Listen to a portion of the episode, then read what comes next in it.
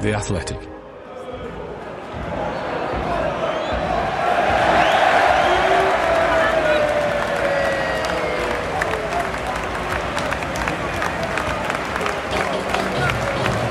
That's it then. It's uh, full time here at Crystal Palace. Palace 1, Watford nil. And Watford have been relegated. The writing's been on the wall for, for absolutely ages. It's uh, no surprise to anyone that it's come to this. Hugely disappointing. And really, it was a, a performance that summed up the season. But that's it. Watford are officially a Championship football club. The end of the season can't come quick enough. Precious little to enjoy today, precious little to enjoy, and the season as a whole. We'll dust ourselves down. We'll go again. We'll go again. Come on, you Orleans.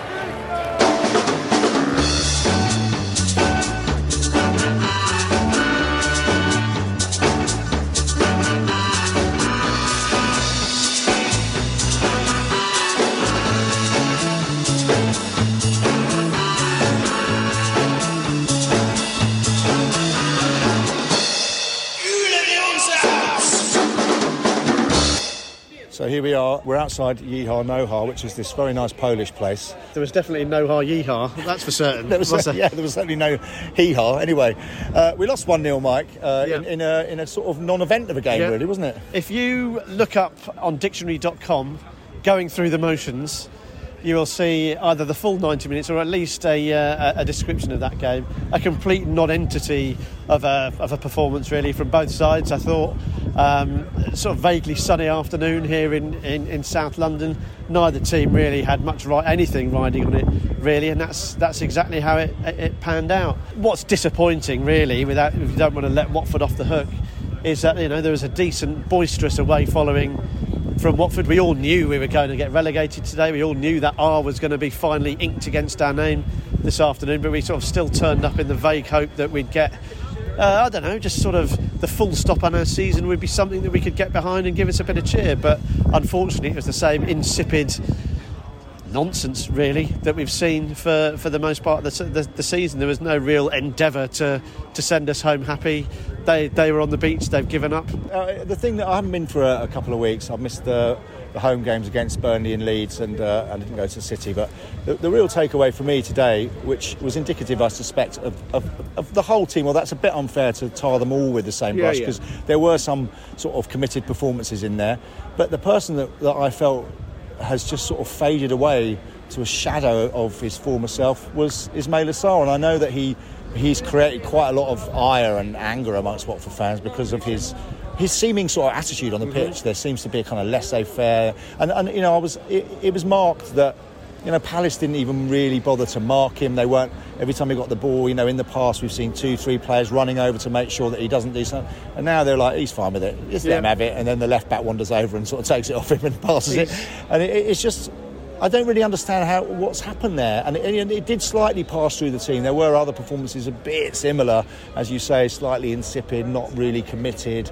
And uh, as a result, you know, even Palace, obviously, they felt a bit the same. They couldn't even bother to score a second No, goal. They no. were like, well, we won it with this pen, which wasn't a pen, I don't think. And uh, yeah, anyway, what's your thoughts on that? Yeah, I think I think Ismaila Sarr is kind of the poster boy for Watford's malaise, really, isn't he? He sort of sums it up quite quite nicely. He's definitely got in it, got it in him, but it, it's just not happening for, for whatever reason. There was a quite a um, vociferous. Um, negative reaction when he came over. He was one of the last Watford players come, to come over to applaud the away fans. He chucked his, his shirt into the crowd, but it, there were more boos than there were claps, and I think that's you know it's, it's unfair to single him out. It's a it's a team effort to have a season as bad as as bad as this one. Um, but yeah, I thought he he summed it up nicely. I think the penalty. What, what's he supposed to do? He jumps for it, misses it. It's facing the other way, and the ball gets headed against his hand. I guess the argument is his hand's in an unnatural position. What's he supposed to do? It, it's it went to VAR. They checked it. They're obviously happy with it. And I think the other vaguely contentious um, issue was Hassan Kamara getting his second yellow. It didn't really feel like uh, a, a second yellow to me.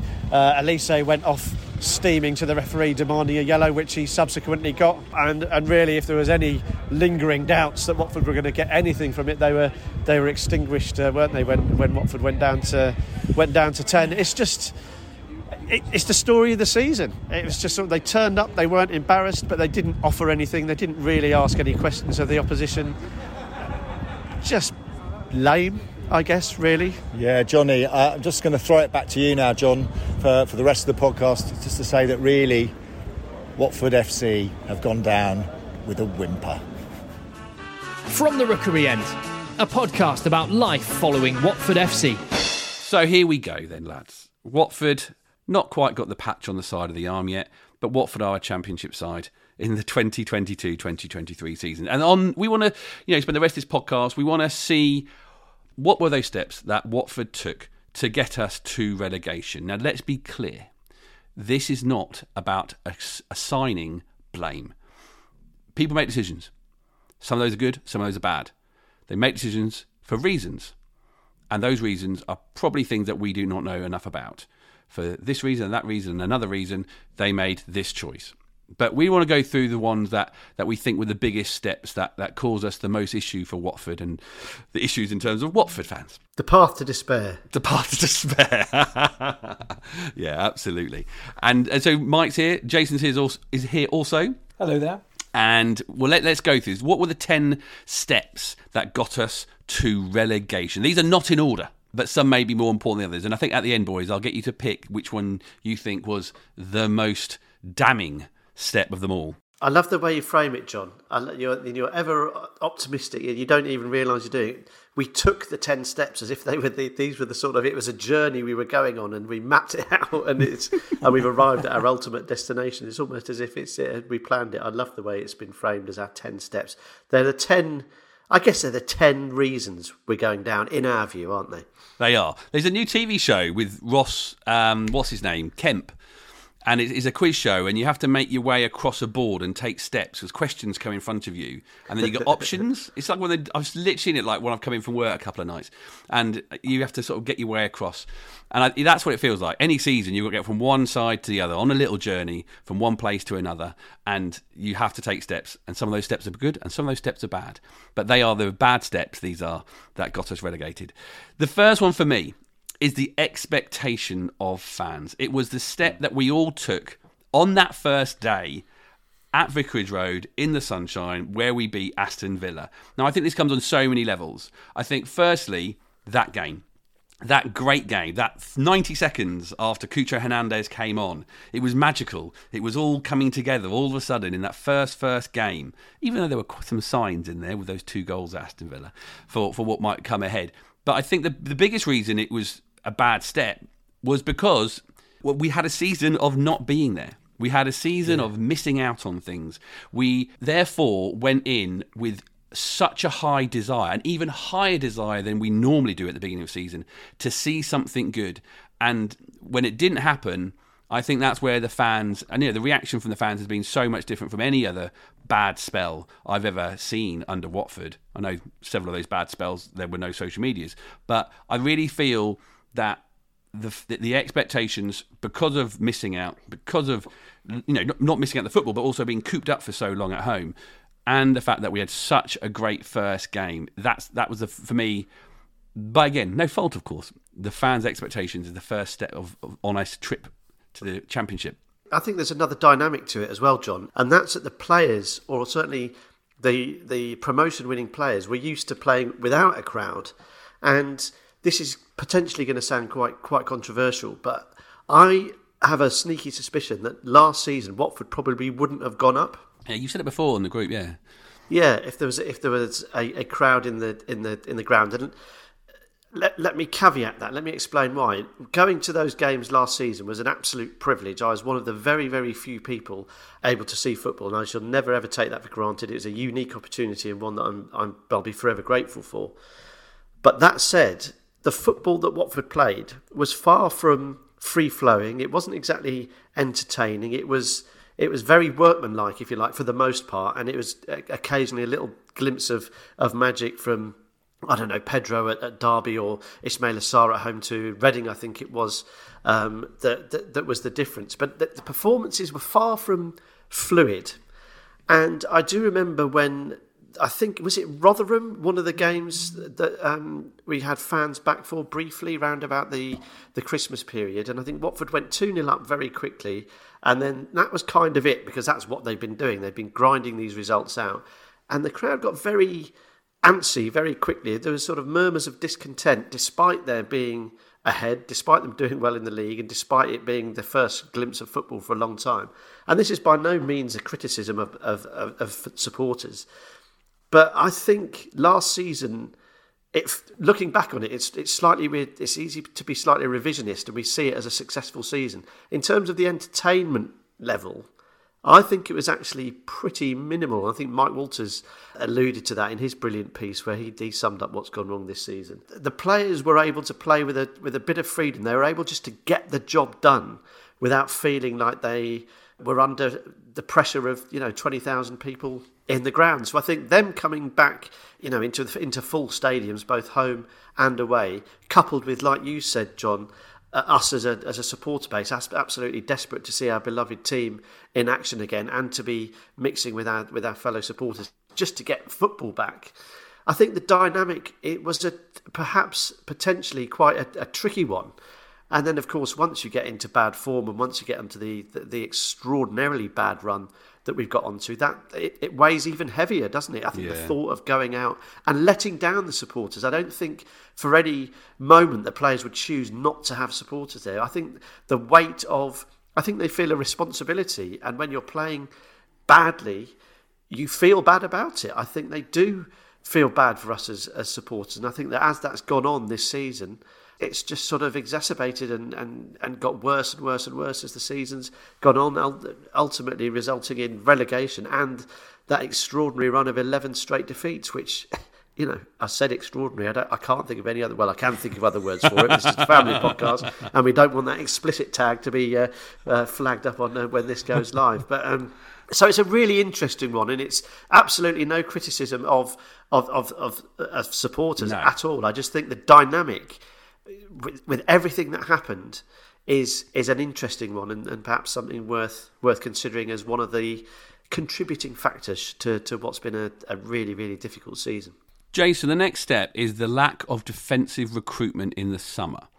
Now, we've been talking about defensive recruitment forever on this podcast, and last season they did bring in two centre backs, which did a good job, and we were probably one of the best defences in the entire 92. At least we definitely were in the championship. But we start the season, of course, first game was Troost-Ekong and Christian Kabasele. What do you did you did you feel at that time, Jason, that the defence, particularly centre backs, wasn't going to be good enough for this Premier League season? Yeah, there was a concern, wasn't there, in uh, in the summer when we didn't sign any centre backs like the summers before we and other transfer windows where we've not bolstered as much as we would have liked in terms of the defence. Yes, we were great last season, but of course we have to caveat that with the fact that we've gone from playing the likes of Rotherham and, and Wycombe to the likes of Manchester City and Liverpool, who we know like to score goals past us for fun. We obviously strengthened in other areas, yet struggle to at centre back, and I'm sure it's not for the want of trying. And, and reason I say that is is the N'Koulou signing. So yeah, because the corrections were there. They they seemed to want to correct the, the at least later. Exactly later, which almost smacked of desperation. The N'Koulou signing. He looked good for the brief period that that we've seen him play, and then of course he got injured really quickly, which is surprising for a aging centre back who no one else seemed to want. Hadn't played a lot of football for a long time. You, I mean, you could see it coming, and that's the gamble we were taking. The fact that we weren't able to get what we wanted and how much were we limiting ourselves as well? Were we limiting ourselves to the type of players that we wanted? Financially were we not taking the gamble as much as as, as we could have done should have done wanted to do to get the right defenders in? Could we really not have got some Samir and Kamara in the summer. Do we really believe that? If we're being brutally honest, because yeah, another another question. So, but again, if we'd have had them in the summer, would that have made a, a difference as well? I, I, for me, it's not just about when we talk about the, the centre backs, the, the, recruitment, the knock on effect of, of, of, not getting the right players in, then getting a um, a half fit N'Koulou in has meant we've sort of chopped and changed, and there's been other factors as well where we sort of chopped and changed those centre back pairings, and we've we've never really had a settled partnership for for more than probably a couple of months. We we've had to change it or decided to change it at some point because we didn't get it right at the start. Again, it's the same same chickens coming home to roost, isn't it? If that's yeah. a if that's a if that's a valid saying, um, the same things, like you say, John, that we've been talking about before. We have to be really honest as well and say that it, it, it was it felt clear in the championship didn't it, really? How many times did I come steaming into the WhatsApp group saying, if William Troost-Ekong misplaces another pass, I'm going to stick my head in the microwave. Um, and I didn't didn't have a microwave, and I went out and bought one, especially. well, I think I think uh, you, yeah, you, are right, Mike. And I think what one of the other things we were saying, as well as the microwave line, was if Troost-Ekong does that in the Premier League, we'll get found yeah. out. And hey presto, it's, we could see it coming, and also there was issues I think with, with Dan Bachmann in goal that we saw we saw last year, and I think we, we have to be honest. We have to be really really honest. We, and I think if we're looking for reasons for why things have gone wrong, there's no there's no point dancing around it or, or soft soaping it. And I'm not suggesting that's what we're doing by not addressing what was a clear issue we shot ourselves in the foot massively. It's been an issue all all season long. Keeping clean sheets has meant has been a virtual impossibility from start to the finish, which has meant we just haven't been competitive in in virtually every single game. We could all see it. Our fellow supporters could see it. Kieran, God bless him, in, in, in our WhatsApp group has been saying it on repeat for what feels like about 25 years. We can all see it. It was it's playing out in front of us. We need to be better and stronger defensively. You know, Jason, you mentioned it. We're going from playing Rotherham to Manchester City, from from Wycombe to playing Liverpool.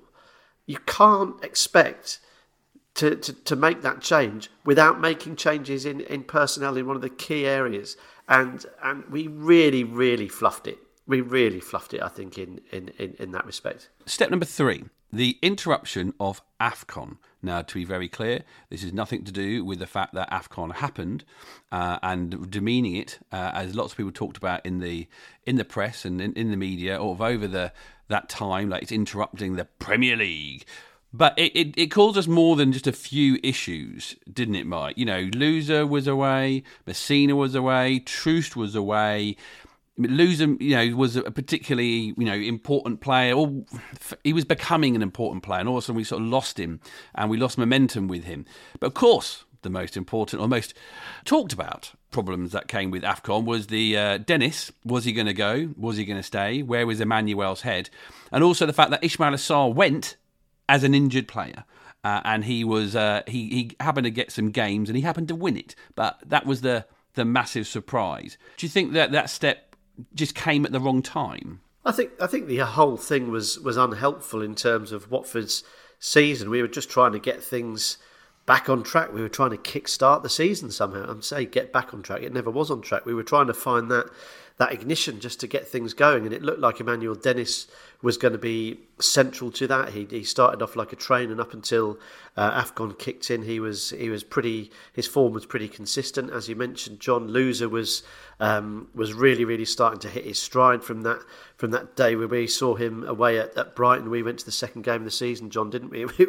we felt a little bit sorry for him. He got he got hooked at half time and, and looked out of his depth, but by the time Afcon came around, he was starting to look like a much much better player. From a point of view of a club trying to develop a team that was able to, to perform on a regular basis for all those things that you mentioned to be thrown into the mix was just another unwelcome issue. The, the whole Ismaila Sarr thing, should he have gone, should he have not? Ultimately, it might have worked in our favour because he, he he's happy with, with Senegal and he, and he got a bit of game time under his belt, which perhaps he wouldn't have done at Watford. But I, I think the big one is, is, is Emmanuel Dennis, really, because something obviously happened, and, and, and the official line is that he decided he didn't want to go. Whether he was helped along in that decision by I don't know a new contract or some sort of bonus or or whatever, he didn't go. But as a direct result, or not as a direct result, there's a correlation between him not going to AFCON and him not playing particularly well. You know, things aren't binary or linear in football or sport. We know that. You can't necessarily draw a straight line between the two situations and occurrences. but it did feel like, well, before all this furore, you were doing really, really well. You were absolutely on fire. After it, not so much. So, yeah, another unwelcome distraction and another uh, uh, element, another aspect, another thing that stopped this team from from ever really gelling, igniting, and getting going.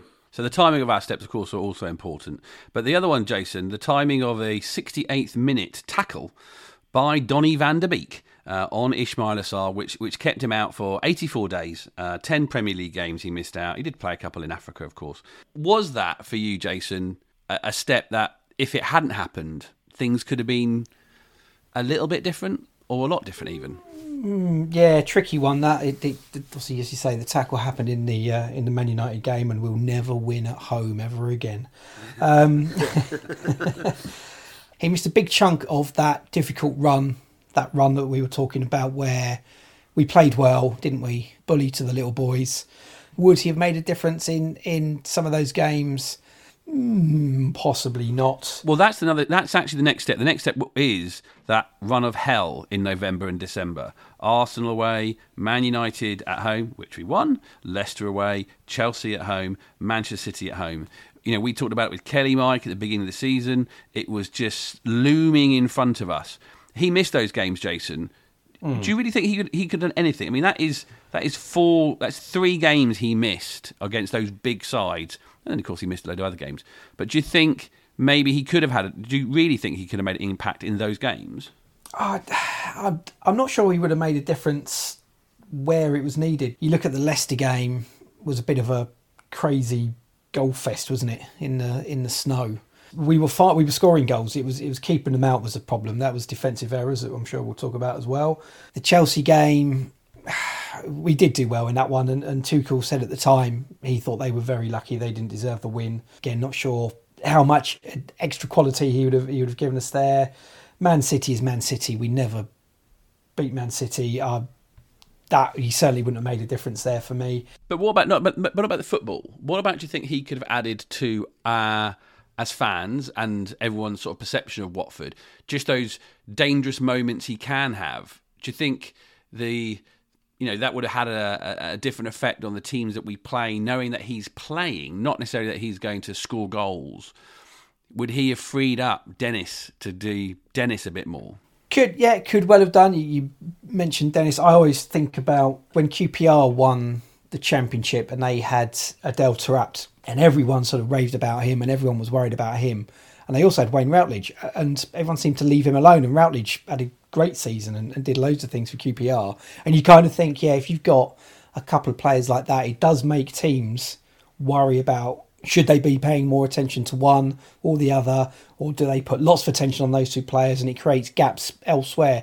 Maybe, maybe that could have happened. Um, and maybe in other games that he was missing during that period, it could have made it could have made a difference. Um, I wonder whether the whether the the injury had a had a psychological impact on him as, as well, because of course Ismaila Sarr is, one would assume, planning his career trajectory, which is onward and upward from, from Watford, which is no no disrespect to, to us as a as a side. We all knew that the plan for Ismaila Sarr was for us to sign him for a lot of money, him to do really well for us, and then to move on for more money to, to something bigger. And I think I do wonder whether you know, having got relegated, which obviously wasn't part of the, the roadmap to success, then uh, struggling again this season and, and then getting injured, whether that's had an impact on, on him overall um, in terms of his his performances, not just what he missed, John, which I, I know is what you're talking about, but but perhaps his his ability to, to, to add something to the team since as well, because he hasn't felt like he's been firing on all, all, all, cylinders, has he? And uh, we, I think we saw it with Nate Chalobah as well, didn't we? He he got injured, got forced his way back, and then got injured again, and wasn't quite the same again. And I do wonder about the the psychological impact. Roberto Pereyra for a yeah. very long time. He was he had the, you know the injuries at the back of the mind. You know that you, you it feels yeah. like that at least, and especially the game last week at home to Burnley. He pulled out of lots of tackles, and you know, yeah. we we we quickly sort of say, oh, that must be because you know he's thinking about his next move, he's thinking about his next move, but it just might be psychological because of the injury and not wanting to further it because yes, he's playing games of football, but doesn't still mean he's hundred percent. You know, it, it might still be there. He might still need to. He might still be sort of recuperating.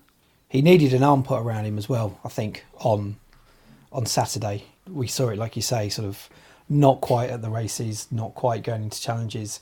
And there was a point where he, he'd done that, and I remember Moussa Sissoko walking past him. There's an opportunity just to grab hold of him, have a word in his ear, and he didn't. He just sort of carried on walking, and, and, there was no sort of communication between the two players. I just felt as a captain, he could have done something. Now that's just one instance in one game, but then you wonder what's going on on the training ground rest of the time to sort of try and support Ismaila if he is going through a tough time, sort of psychologically, because things aren't going well for him in terms of injuries, in terms of the team as a whole. What's he going to do next for his own sort of benefit? Is he worried about that as well? Who's looking after him? And if no one's looking after him, he's still a young lad. Yeah, yeah it, it could be tough for him. Yeah. So that's the fifth step so far of our 10 steps to relegation. This episode is supported by FX's Welcome to Wrexham. Celebrity owners Rob McElhenney and Ryan Reynolds' small town Welsh football club has finally been promoted into League Two after 15 seasons in the National League.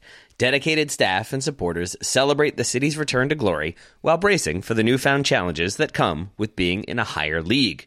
Will Wrexham AFC stand up to the challenge and rise again into League One? FX's Welcome to Wrexham premieres May 2nd on FX, stream on Hulu. This episode is brought to you by Michelob Ultra, the official beer sponsor of the NBA. Want to get closer to the game than ever before? Michelob Ultra Courtside is giving fans the chance to win exclusive NBA prizes and experiences like official gear, courtside seats to an NBA game, and more.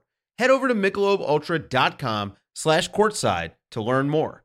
Looking for an assist with your credit card but can't get a hold of anyone? Luckily, with 24 7 US based live customer service from Discover, everyone has the option to talk to a real person anytime, day or night. Yep, you heard that right. You can talk to a real human in customer service at any time. Sounds like a real game changer if you ask us. Make the right call and get the service you deserve with Discover. Limitations apply. See terms at discover.com/slash credit card. We're the Orns, you're the Orns. Come on, you Orns! The next step, Michael, ah, the sixth step, the players continually making simple mistakes. It's quite easy to get your finger and point it straight at William Troost-Ekong and say, Oi, Billy, you shouldn't have made that mistake at Leicester and you shouldn't have made that mistake at Brentford. It's it's it was terrible. That could have been easily another six points. But it wasn't just William Troost-Ekong, and it wasn't just those two games, was it? No, absolutely not. And I and I think there there comes a point where you have to question the quality of players if they're going to be making mistakes on a regular basis. Look, don't get me wrong. When you were up against Manchester City, when you're up against Liverpool, well, most of the Premier League, in fact, they all every team that we, we face possesses players who will provide serious, serious challenges. Certainly for, for defenders, where who've got less less place to, to hide when it comes to to mistakes, but. But overall, if we discuss sort of every mistake that a Watford player had made this, um, my computer this could season, not take it in terms of the disk space to record. Well, There's so I- many. I'd, I'd be about I'd be ninety by the by the time we finished. And the opposition force mistakes too frequent, too regular. It's it, it's, it sounds a bit a bit reductive to say it, but one thing that sticks in my mind as well is is mistakes after restarts. So there are a couple of occasions where where games were stopped for, for a little bit. Tottenham springs to springs to mind, and was Chelsea another one. And Yeah, and Norwich, Norwich as well. When we had the floodlight failure, and that's right. they came That's out and right. scored a second, didn't they? Yeah, and and that and that points to, I guess, a a mental block, a, a concentration thing. I mean, it could just be blind luck, but it it, it seemed every time there was a, a significant stoppage, the the other team seemed to either break up our momentum or, or come out and score. And similarly, you know, the Tottenham game late on, we it was a mistake, a late mistake after doing all that hard work. Actually, one of my favourite performances of the Yeah, season. Funnily definitely, enough, that definitely. that attritional, real digging in performance at home to Tottenham, where we very, very nearly got the got the point, but ultimately a mistake cost us. away at Tottenham as well, where again it was a, a semi decent performance, but a, a mistakes cost us, and littered throughout the season have just been mistake after mistake after mistake. And I think there's you can put that down to the quality of opposition. Sometimes you can put it down to the quality of our team, but I think ultimately, if you're set up correctly, if you're mentally strong, physically strong, uh, your tactics are right, and your your training's right, you should be able to mitigate against that. And all too often, Watford have looked, you know, pretty catastrophic, haven't they, in, in, in terms of the, the amount of mistakes they're making? Far too many, far too often, in far too many games. I think also, and and this will come into other things that we'll talk about. I'm sure we know that mistakes have been made when players have been tired because we there are certain players that cannot last a full 90 minutes, and when we don't make the changes. And this ties into what we were saying last week, but it's not just last week that it happened. We mentioned Tottenham at home. I think that was a, a foul by Kucka near the end, wasn't it, that set up the free kick? Yeah, it was. It um, was. And again, that's we know he can't last the 90 because he gets tired towards the end and then starts making mistakes. The, the rugby tackle against Liverpool when we were still in the game, and it's yeah, it as well as the things you mentioned, Mike. I think sort of that decision making, not just by the players but by or in terms of recruitment of players, and then in terms of making substitutions at the right time from whoever the manager is was at the time as well. Step seven: the appointment of two ultimately short-term managers. I did some stats, boys. Uh, Xisco played seven points per game, one if it kept that going for the rest of the season, we'd be on 38 points and probably be quite happy. Wouldn't be quite happy yet, but he, he would have kept us up. Claudio, 13 games. Yep, a couple of great wins, but only a 0.54 points per game. And Roy, after yesterday's loss, Roy's 15 games have got us 0.53 points per game. Jason, you know, I, I look back at that appointment of of Claudio, and you look back at Roy, and and in fact Roy had retired. What if they just got him in as a consultant to work with Xisco rather than ditching Xisco? What if they had brought in someone to support him? That would have been a slightly longer term look at it rather than going not working gone not working gone that we are used to with the with the the Pozzos at the time and in retrospective, were they the fact that they were all 70 plus year old, they were both, they were both 70 plus year old men, that that was the completely the wrong thing to do for Watford and that team at that point of their evolution? It's easy to say in hindsight, isn't it? Yeah. It, it certainly feels certainly feels wrong now, and perhaps perhaps we've been a bit naive because these guys have come in. So Claudio's come in, and we've had a couple of decent say decent, good performances, uh, Everton and, uh, and, against Manchester United, and we started saying, well, if we'd got Claudio in at the start of the season, we'd have had a chance. Then obviously that all went wrong. Roy's come in.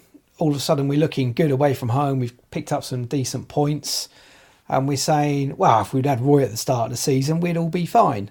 And then those sort of honeymoon periods have, have worn off quite quickly, and and now we sort of realise this isn't working. And again, you sort of you're looking beyond the manager because the strategy hasn't worked.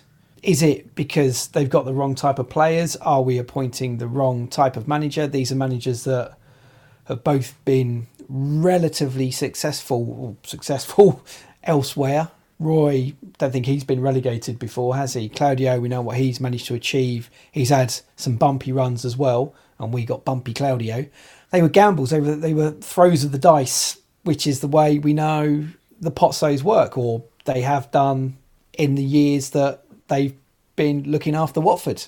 We looked at Burnley; they've thrown the dice. You look at Leeds; they've thrown the they've dice. They've thrown dice, or they've thrown the they've... dice. oh, very oh, good. Very good. I like it. I like it. Off they, on this weekend, lads. Yeah, they, Thank you. They've thrown the they've thrown the dice and thrown dice, and and at the time, I, I said, I said on the podcast, I, I can't believe they've done it because whilst we can't criticise as Watford fans teams sacking their managers, who else is going to get anything out of those players? And Mike Jackson's come in and he's absolutely done it. So you know why they've done it. The, the the for Xisco, if we go back to back to him, the sort of final nail for him was that performance at Leeds. It wasn't just the the one 0 defeat; it was the nature of the defeat as well. The irony being, I think we had a perfectly good goal chalked off, didn't we? Uh, that that probably could have stood and he'd have got a draw, but would he have still survived given the nature of the performance? No. It's hard to No. say, and probably not. Mike, do you think that they should have should they should have gone with all these people we're talking about at the moment? Should they have gone at that point? Let's sort this out. Let's get someone with a bit of longevity. Because it because now I look back, it seems ridiculous. They thought let's just get these men in because they would never have been long term. No, never have no. been long term. As Jason says, it's easy to look back and say, well, of course they were all wrong. They have turned out to all be the, the wrong appointments for the reason Jason said. Uh, Xisco didn't have the, the experience and was ter- serving up dross. I've said it before, but I walked out of the Newcastle game on September the 25th, which was the, the game before Leeds, and said, this team is headed one place, and that's down, and they, then they didn't recover. So Have you said that before, Mike? I've never heard you say that before. Ever Xisco was doing, wasn't doing the biz. Claudio Ranieri was evidently phoning it in from from what we've been able to to ascertain since. And Roy Hodgson, you know, we're still in the midst of that, and it's clear for us to say why it's it's all gone wrong. I think in in their defence, what I would say is that once you're in one you're in the eye of the storm, you know the game's coming thick and fast. You've you've you've got that horror run coming up. Got issues with with with Afcon. You've got injuries with this. You've got January transfer windows. There's lots of things in the diary that that happen as the season goes that make decision making hard. You've got to do it on the hoof. You've got to do it quickly, and you've got to do it decisively. It's easy for us to, to sit and talk about it now that everything's done and dusted. We're relegated. It all went wrong. It's easy to sit here and pick holes and say, "Well, that's obviously wrong. That was wrong. They shouldn't have done this. They shouldn't have done that."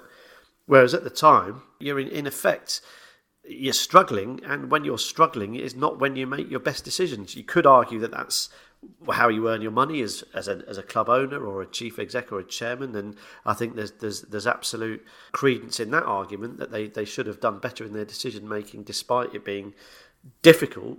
With hindsight, what what they should have done is got someone in for, for the long term. But also, if either of those appointments had kept us in the division, then they would have been the right one, wouldn't they? We would forgive a Ranieri or a Hodgson coming in as a firefighter, as a short-term caretaker, if you like, if it kept us in the in the Premier Division. I don't think any supporter could put their hand on their heart and say if it had worked, then they wouldn't have given them a pass for it. looking back though, and but also even at the time, I did doubt it a little bit. The fact that they went from, yeah, basically it was the, it was almost the same manager choice, the same type of manager choice between versus Claudio and then Roy. It wasn't They like, lurch. yeah, They oh, yeah. God, do they, they? they try.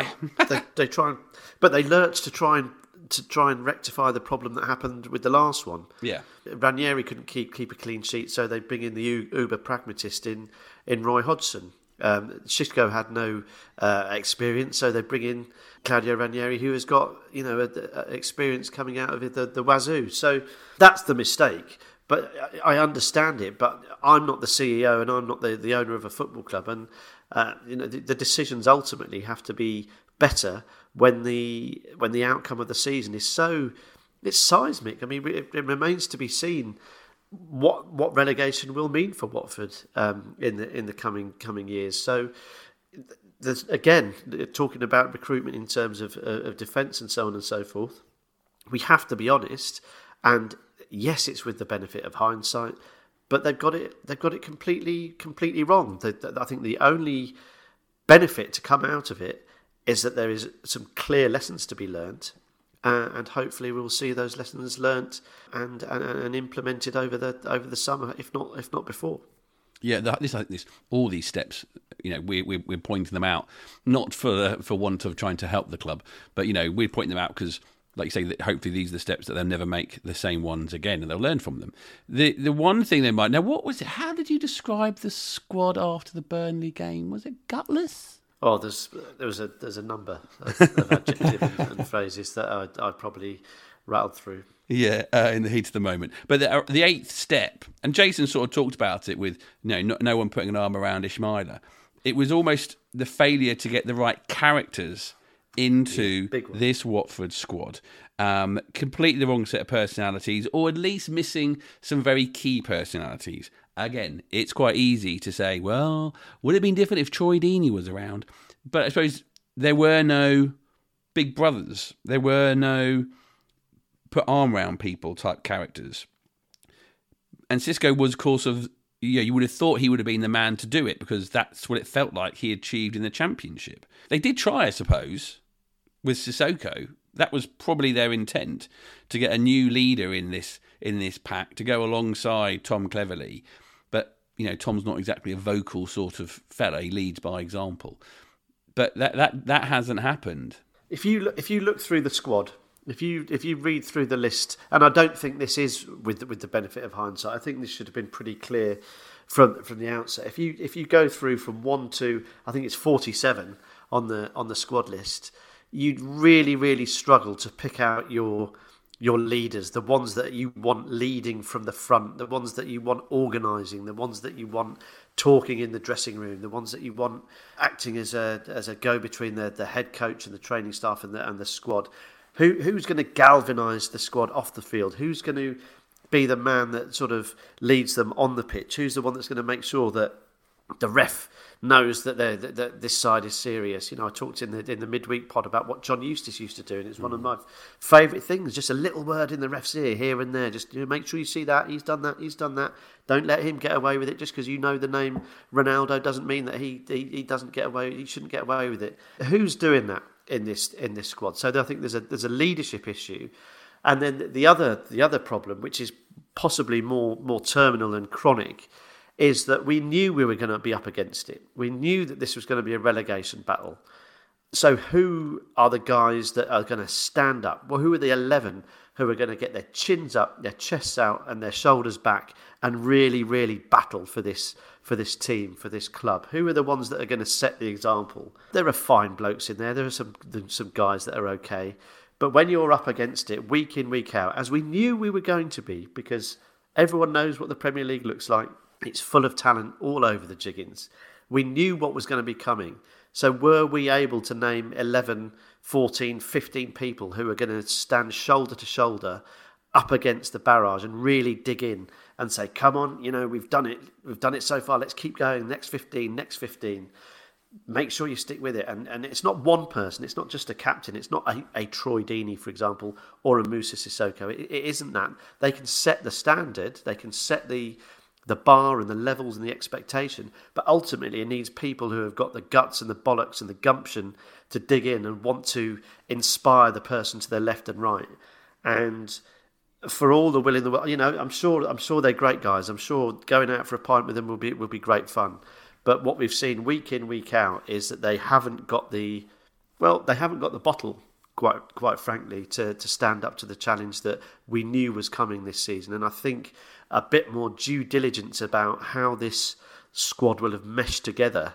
Um, because we talk, talked about Ismaila Sarr and, and Emmanuel Dennis and, and, you know Joshua King and, and Pedro. They're all quite sort of fractious characters, aren't they? So you have to take that into consideration.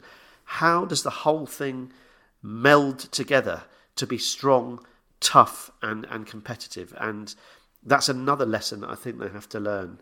It's it's all well and good having individuals that on the face of it, their stats are good and their and, and their resale value might be good and, and so on and so forth. If they can't do it and if they can't inspire their colleagues to the left and right, then then then we've got a problem. And I, and I think character and strength of character has has been sadly sadly lacking. And I think it's probably the thing that's upset us as supporters more than more than anything. We can take losing, but it's how you lose that, that matters. And I think all too often we've we've folded far too easily.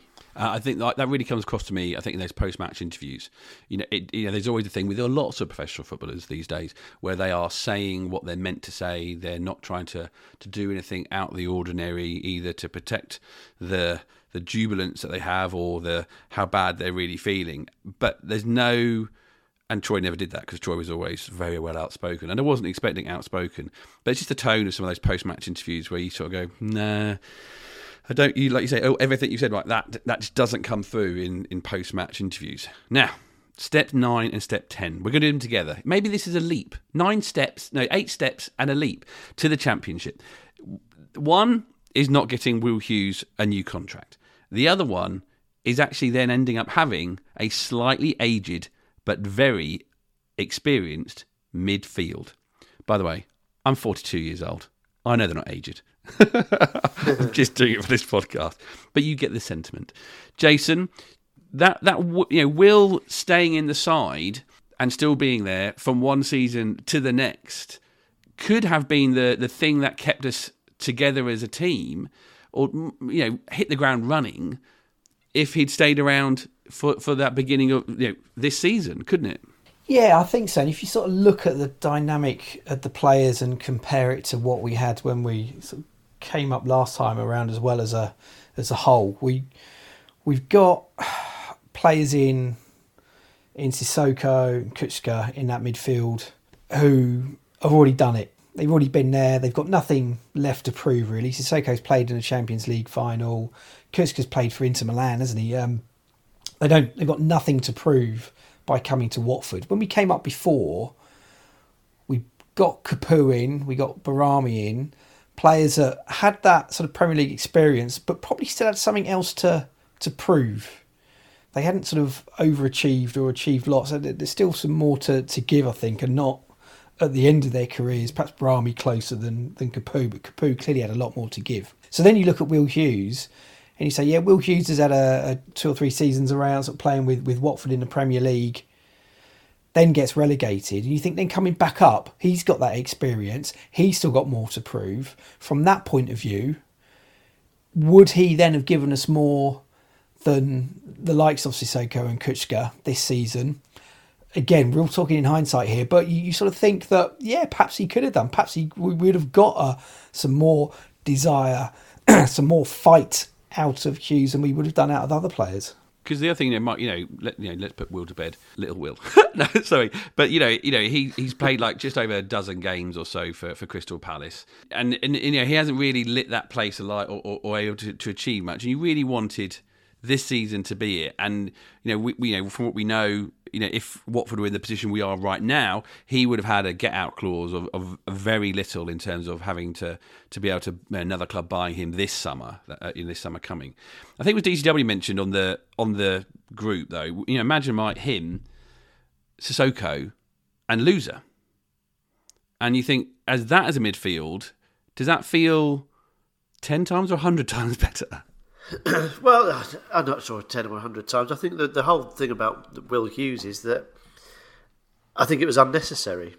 The whole way it happened, his departure, and and the whole uncertainty around it. You mentioned that Brighton game, John, where where Louza had a had a shocker and Watford were were bereft in midfield. Will Hughes was still a Watford player at that stage, so for us to have manoeuvred ourselves into a situation where we've got a, a really decent player that we weren't able to utilise is a crying shame, and and arguably an early indicator as to the as to the way that we weren't ready for the season. If, if we'd allowed that situation to manifest itself like like that, we just we just weren't ready, and I think that's that's been borne out as the as the weeks and games have have ticked past. And I like Will Hughes a lot. I think he's he's a really really good player. He's a he's a, he's a character.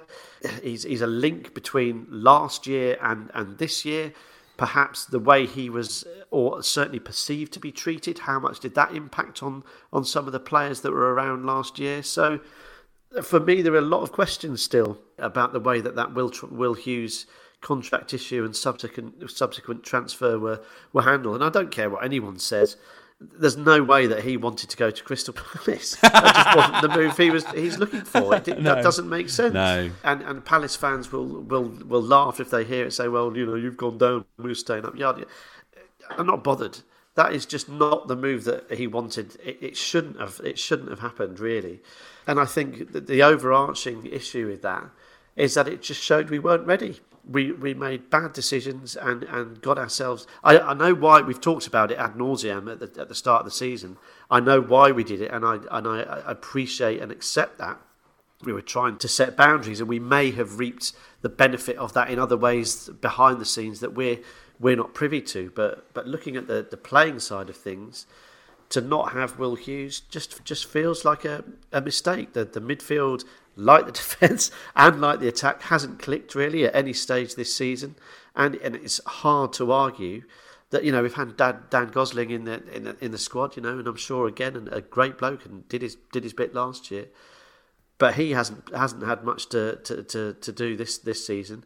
If we had Will Hughes in the squad, you'd argue that he'd be playing a much much bigger bigger part. So we keep talking about about steps. Ultimately, they're mistakes, John, and it's our job and our, our, right and our role as supporters to, to call them out at this stage. And and for me, Will Hughes was one. Your question is is is is the Watford midfield better with him in it? The Watford squad is almost certainly, without question, better with him in it. So, yep, there we go. Yeah, I think just someone who's just just slightly younger in in their pomp a bit more would have made a difference to our midfield. But you know, someone like I say, the, the, the, pressure and the the focus was all sort of on seemed to be on Sissoko because Louza wasn't right and ready quick enough. Um, and just Will would have made a made a massive difference. Or maybe not just Will, just a bit more Premier League experienced player might have been the thing. But you never know; those things can be quite expensive.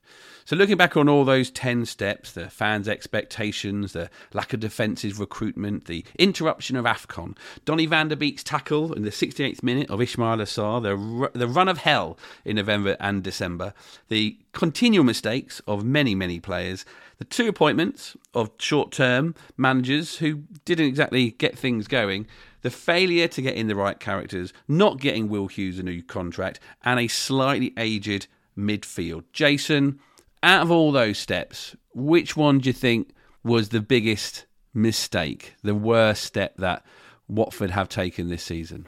Oh, I'm, I'm. It's a toss up between two for me. I think that there's the short term manager approach. I Just the whole bigger picture around that has been a bit messy, hasn't it? But you'd think with the right characters in as well, we did it. We managed it before.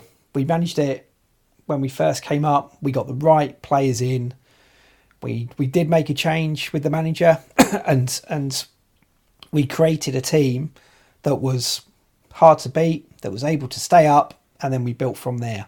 If we'd have got that right, then perhaps Xisco would have had more of a chance and we again might be in a position where we, we'd always said we were going to be in a relegation fight this season.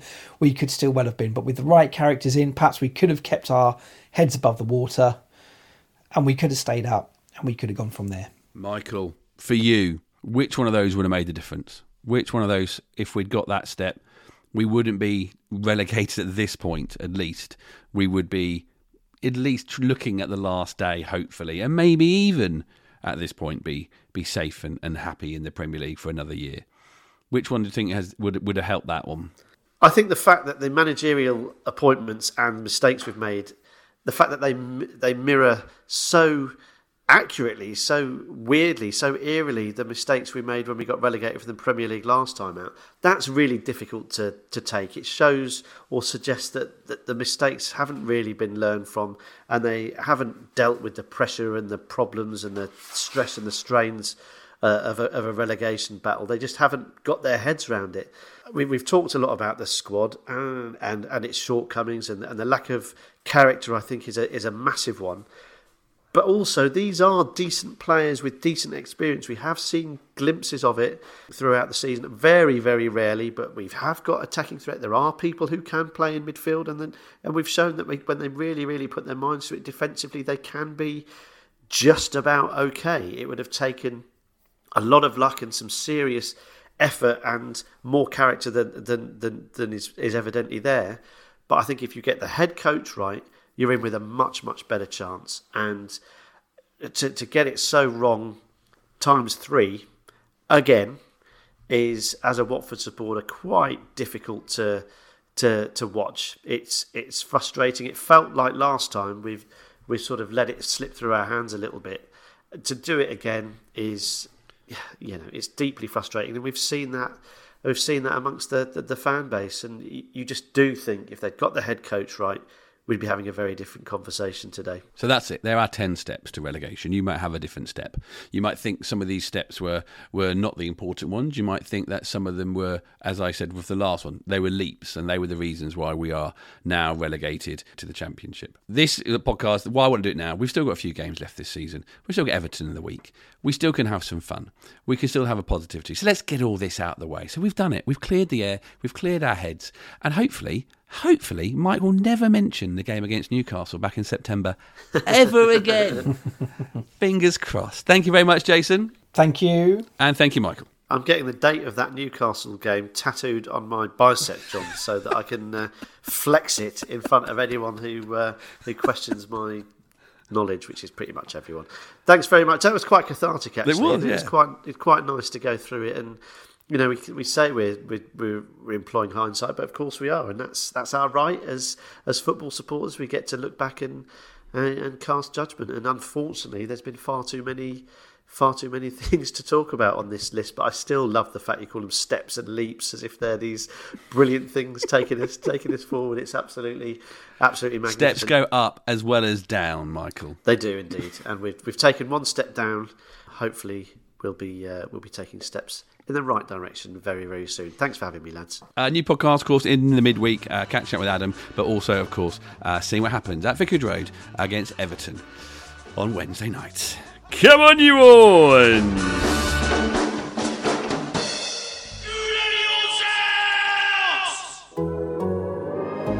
The Athletic.